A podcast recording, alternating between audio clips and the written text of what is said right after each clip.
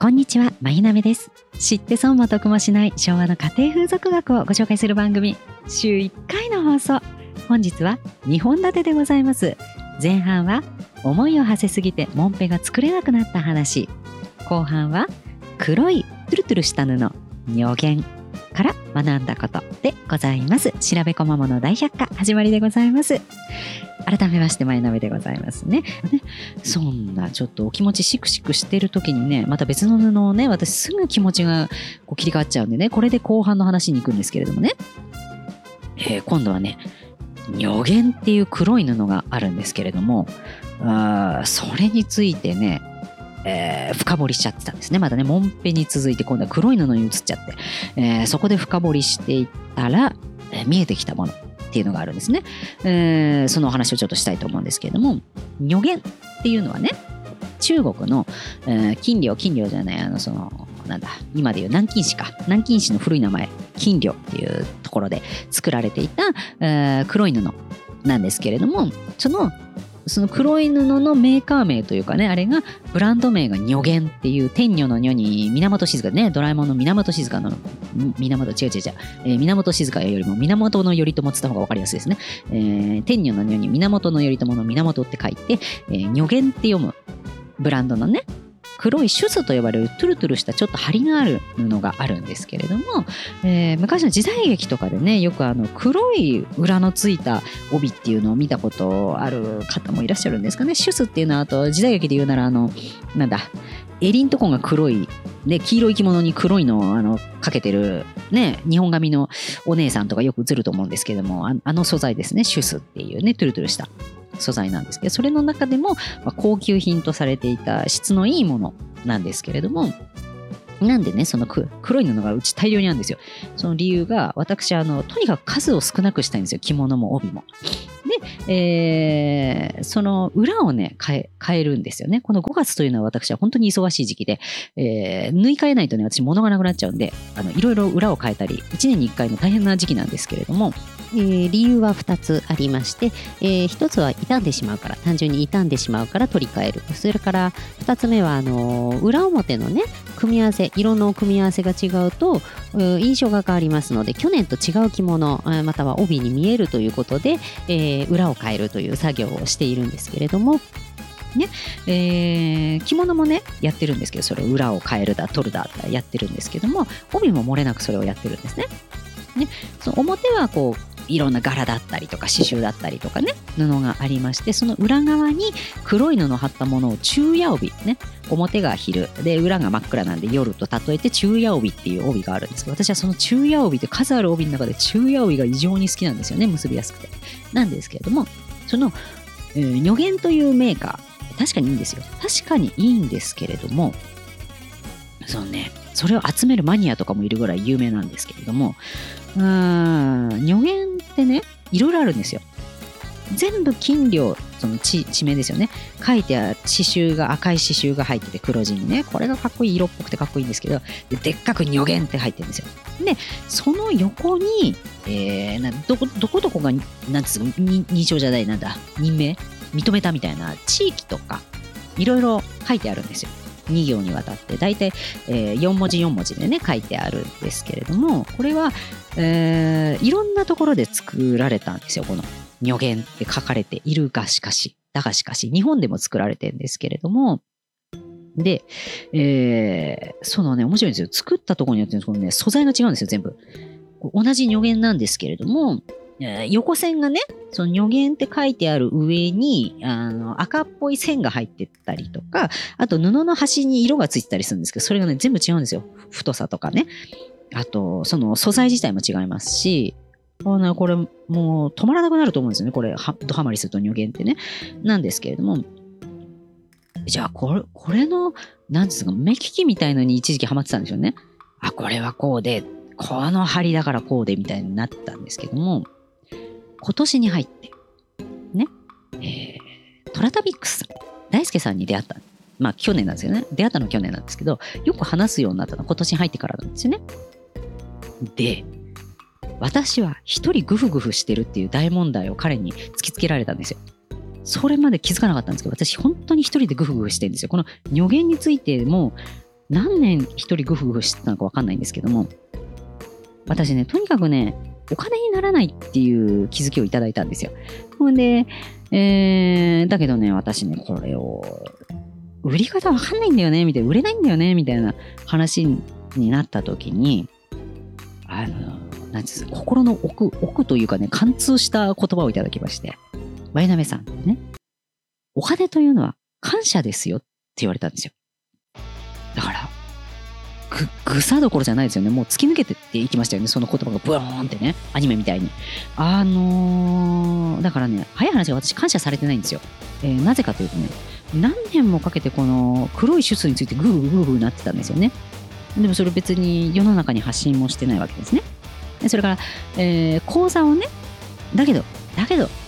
私も2020年ですよ。えー、コロナの時ですよね。まあ、2020年、オンラインで講座を始めたわけですよ。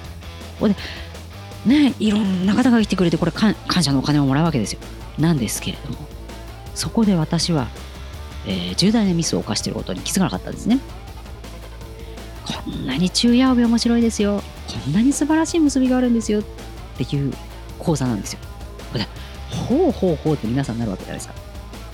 で、ああ、面白いっていろんな口コミが広がってって、いろんな方が受けてくれ。ね。で、何が問題かっていうと、それで、じゃあ私もその昼夜帯締めてみたいわってなった時に、昼夜帯がないんですよね、この世に。ね、いっぱいあるんですよ。世の中にいっぱいその昼夜帯あるんですけれども、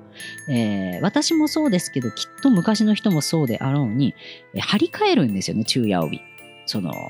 中身がね、くたびれてきたり。芯が入ってるんですよ。もう一個違う布が入ってるんですけど、あその芯にもいろんな種類がありまして、で、えー、なんですか、その、表の布、ね、裏がその如弦以外にももちろん黒い普通の布を貼ってるのもいろいろあります。ね。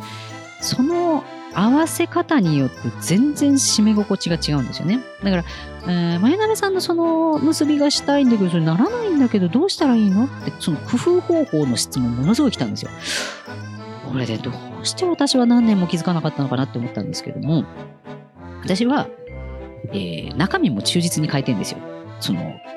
当時のに習って、別に私は浅いしでも何でもないんですよ。あのば、ばあちゃんに習ったお母さんと、あとその、なんつうか、古書からね、古書の落書きとかから学んでるだけなんで、単なる、あの、そこら辺のおばさんが縫ってるだけの帯なんですけれども、当時のこだわりにのっとって縫っ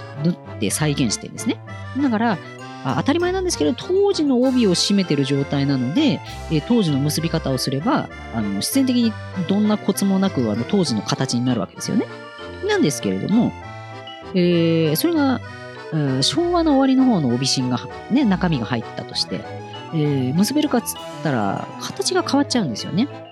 重かったりとか、えー、ちょっと苦しかったりとか、ね。えー、柄の帳尻が合わなかったりとかね。こうなりますとね、何が問題かっつうと、こういう技術がありますよ、素晴らしいだろうって言っといて、えそのものはこの世にないっていうね、そのそれを体感できるものはないわけですよ、私の講座。これが驚くことに 5, 5個、6個ぐらい講座があるんですけれども、全部商品がないんですよね。これ本当に驚くことなんですけれども、全部商品がないんですよ。えー、ですからね、まさに知って損も得もしないですよね。えー、知って得したわけですよ。この、そういう歴史があったんだって得するけど、えー、肩透かし食らうようにそのものはこの世にないんですよね。ですからね。ああ、意味がないんですよね。あ本当に知って損も得もしないものを作っていたんだなっていうことに、えー、虎旅の大輔さんと話して、やっと、えー、年単位を超えて気づいたんですよね、私。ですからね。この如言から学んだこと。ね。えー、如言は確かにいいんです。如言マニアがいるぐらいいい布なんですけれども、合わせる布によっては、この如言のこの艶はね、どの、どれに合わせてもいいと思うんです。かっこいいから。ね、なんですけど、この針、如言独特のいろんな地方によって針の度合いも違いますけれども、この針が超邪魔くさい帯もあるわけですよ。その張りがあるがゆえに、この当時かっこいいとされてたそのシワの加減が、えー、出ないでパリンってなっちゃうのとかあるんですよ。だから、えー、なんつうんですか？その、如言の下の部分だけ、見える部分だけはね、カットして使って、えー、それ以外の部分は違う布を使う昼夜帯とかもあるんですよ、私ね。あーだから、なんだろうな。それ売ってないんですよね、そんなもんね。ですからね。んで、私の昼夜帯は全部綿が入ってるんですよ。真綿なんですけど、えーその真綿もね、しきゃいいってもんじゃなくて、その私もね、うまくはないですよ。素人だからね。なんですけど、その、うん、合わせるものによって、その、あれが違うんですよね。えーだから、一番その帯を作る大事な肝の部分というかね、えー当時のね、言われてた肝となる部分は、えー何にどれを合わせるかはもちろんなんですけれども、その、えー地直しって言ったら伝わりますかね、その布をね、どう整えるか、整えるって言えばいいか、ね、布をね、どう整えるかによって、その3枚の布ですよね、表の柄の布、ね、えーそれから中の芯、ね、それから後ろに貼る黒い布、ね、これをどういう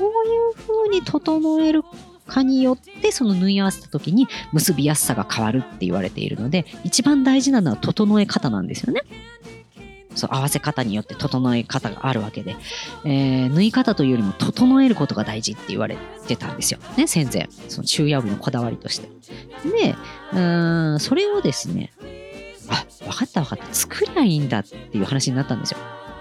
この前、あの、辻香音ちゃん、ね、と、えー、トラタビの大輔さんと3人で話したときに、私、辻ちゃんがね、私それ欲しいですよって何回もいろんなその前掛けだったり帯だったりね、その着付けだったり私やりたいですよってあ何回も言ってくれてたんだけど、私全部あの流れてたんですよね。私の着付けた辻ちゃん可愛いなみたいな感じで見てて、もう全てがつもうスーって流れてたんですよね。これで、えー改めて虎旅さんと話した時に、なんて売らないんだろうなっって私は思いましたっていう話なんですよ。辻ちゃん、何回も私欲しいなって言ってたけど、うんそれ売ってるとこどこにもないじゃないですかって話になって、あらまあ本当ねって確かに褒めてくれてたんですよ。これいいですね、これ欲しいな、これいいなって言ってたのに、えー何も聞いてるようで聞いてなかったんですよね、私ね。だから、まず商品を作ることが大事ですよ。ね。私今やらなきゃいけないこと。ね。えーお金というのは感謝ですからね。だから、感謝されるためには、講座を受けました。ほう、こんな歴史があった。ここで得したわけですよ、お客さんが。これで、じゃあ私もやってみたいな。その着心地知ってみたいな。体験してみたいな。あ、ここで買えるんだ。これちょっと買ってみようってね。なって、それ買って、結んだら体感できるわけじゃないですか、初めてね。だからそれを作らなきゃいけないんですよ。だから今私が感謝のためにね、一人グフグフを卒業するためにやらなきゃいけないことがやっと見つかったんですよね。それは、えー、物を作るということですね。この世に存在しない講座をやり続けているので、まず、えー存在させることが大事でございますので、えーまず、えー作らなければいけないものがいっぱいあるんです。えー昼夜帯ね。昼夜帯作ります。それから長襦袢。ね。えーこの世にない長襦袢がいっぱいあるんですよ。襦袢を作ります。えで、それから、なんだ、前掛けね。前掛けの魅力っていうのがあるんですよ。前掛けもね、いろいろあるんですよ。で、あと、これね、男の子にもね、それいいねって話が出てきたので、男性ものも作ることにしたんですよ。ね？だからね、あのとにかく私今作らなきゃいけない。で、刺繍半襟も欲しいんだけど、どこに売ってんだとかね、えーどちょっと買い方わからないって言われることが増えたんですよ。えー気づいてなかっただけでね、ずっとあったんですよね、そのお問い合わせ。だから、えーわかりやすくします。ね？だから私、とにかく作ることがね、大事。宣伝する前に作ること。ね。で、作って、物を作って、講座と一緒にしてね、改良した講座内容ですよね。ちゃんと体験できる講座にして、で、皆様にお届けするっていうね、今ね、この大事なステップを踏むところなんですよね。えーやっと気づいたんです。本当にありがとうございますね。大輔さんどうもありがとうございます。辻ちゃんどうもありがとうございます。ね、夫もね、えー、サラさんどうもありがとうございます。ね。えー私は物を作ることにしました。やっと気づいたんです。一人グフグ卒業したいと思います。それではまた。